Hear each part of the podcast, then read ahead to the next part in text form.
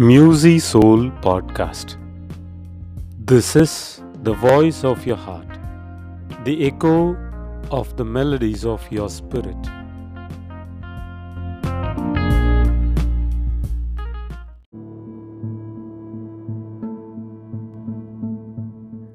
Dear listeners, a new segment is added to our podcast.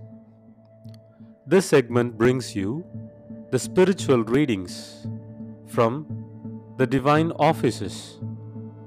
This is particularly for the priests and religious and the deacons, that it may help us all in a spiritual journey, especially in the season of the Lent.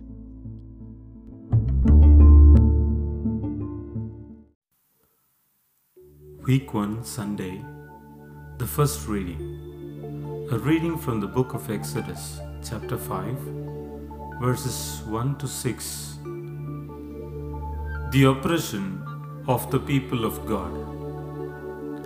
Moses and Aaron went to Pharaoh and said, Thus says the Lord, the God of Israel, Let my people go, that they may hold a feast to me in the wilderness.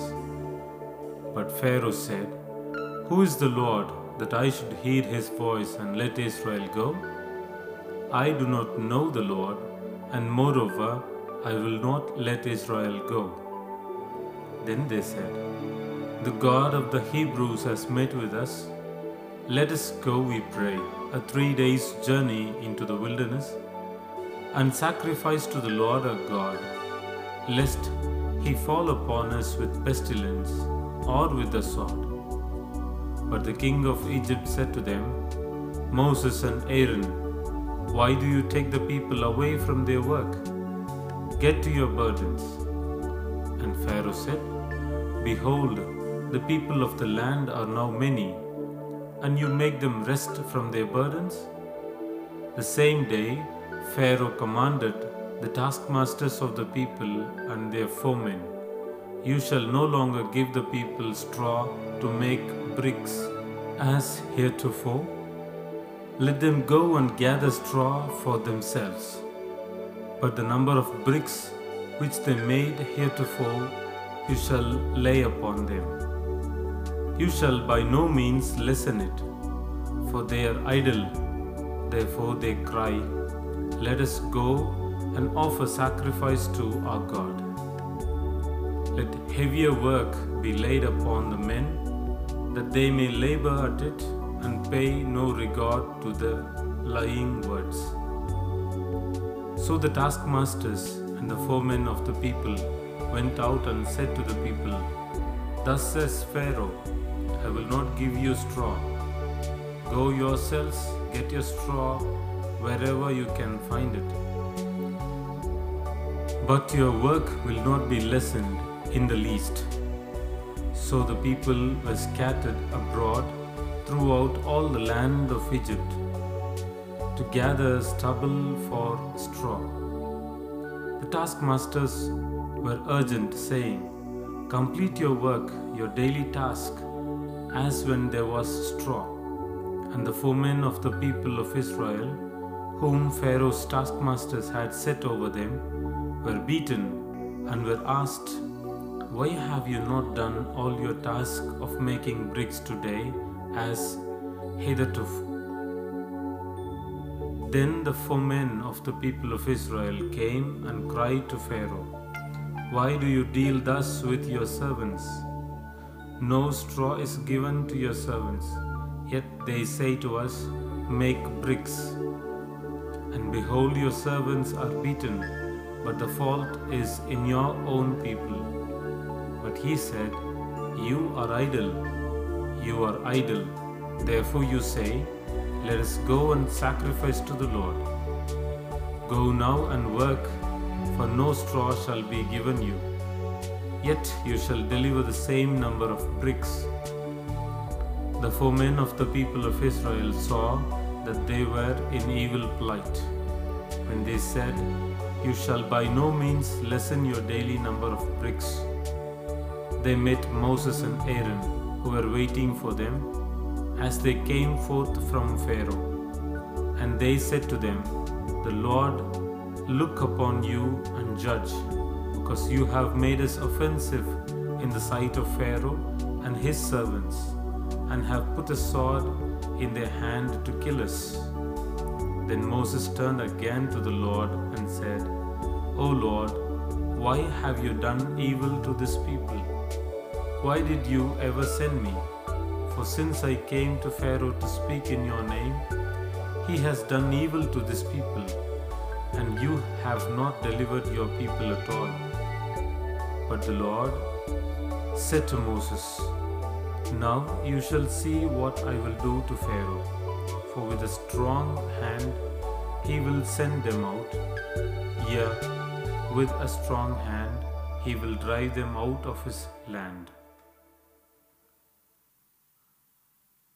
Moses stood before Pharaoh and said, Thus says the Lord, Let my people go, that they may hold a feast to me in the wilderness. The Lord God of the Hebrews sent me to you to say, Let my people go, that they may hold a feast to me in the wilderness.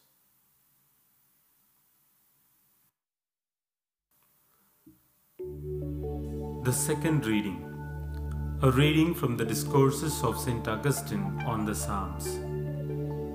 In the person of Christ we were tempted, and we overcame the devil. Hear my cry, O God, listen to my prayer.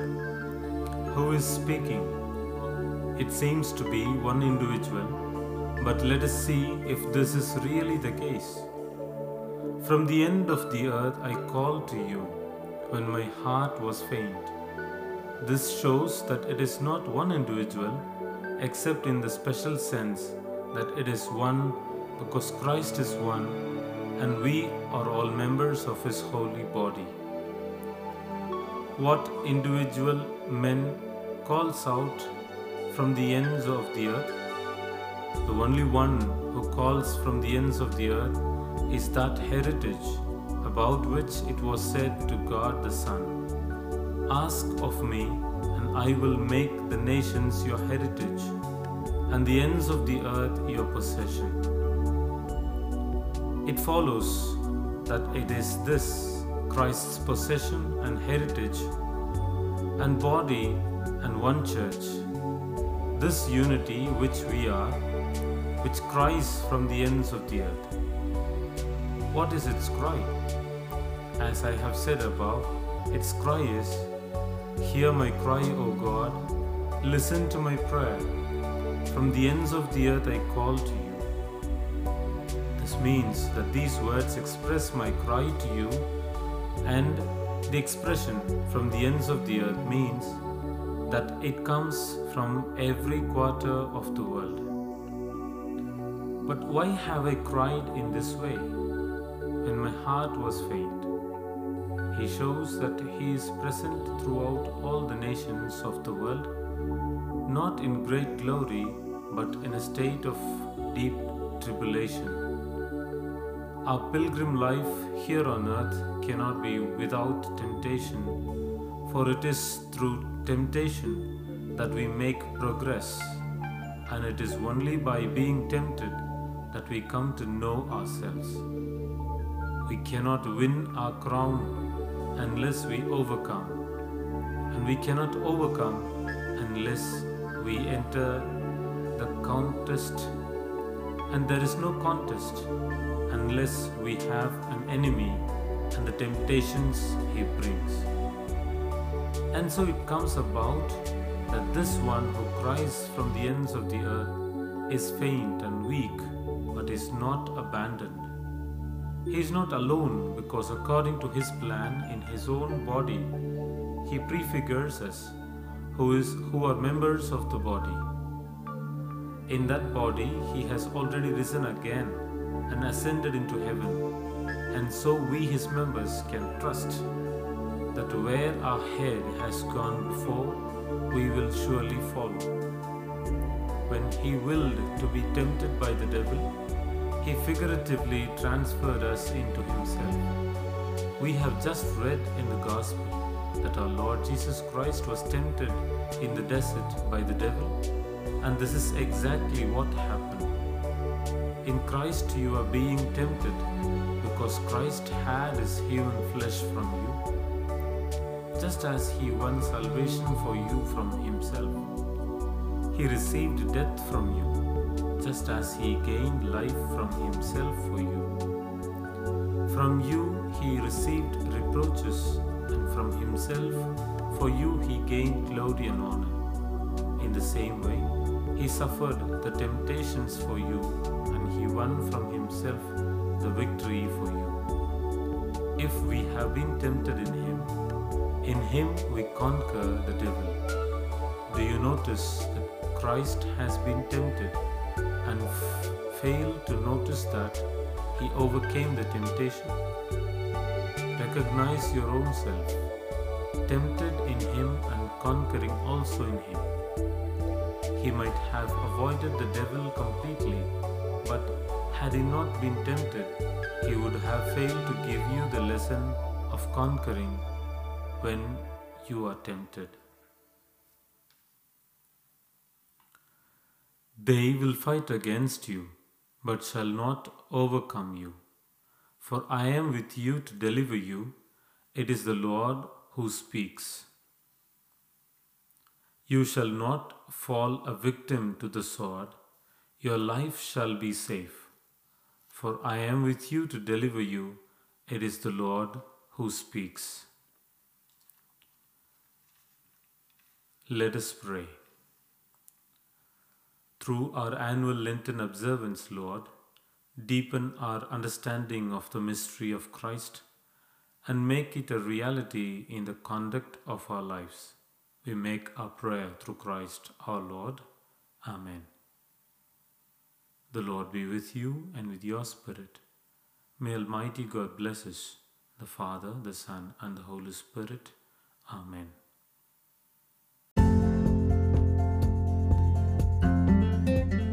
The segment of the Office of Readings is brought to you so that those who do not have time to sit and read the offices may at least listen to it and help themselves. Thank you. Meet you in the next segment.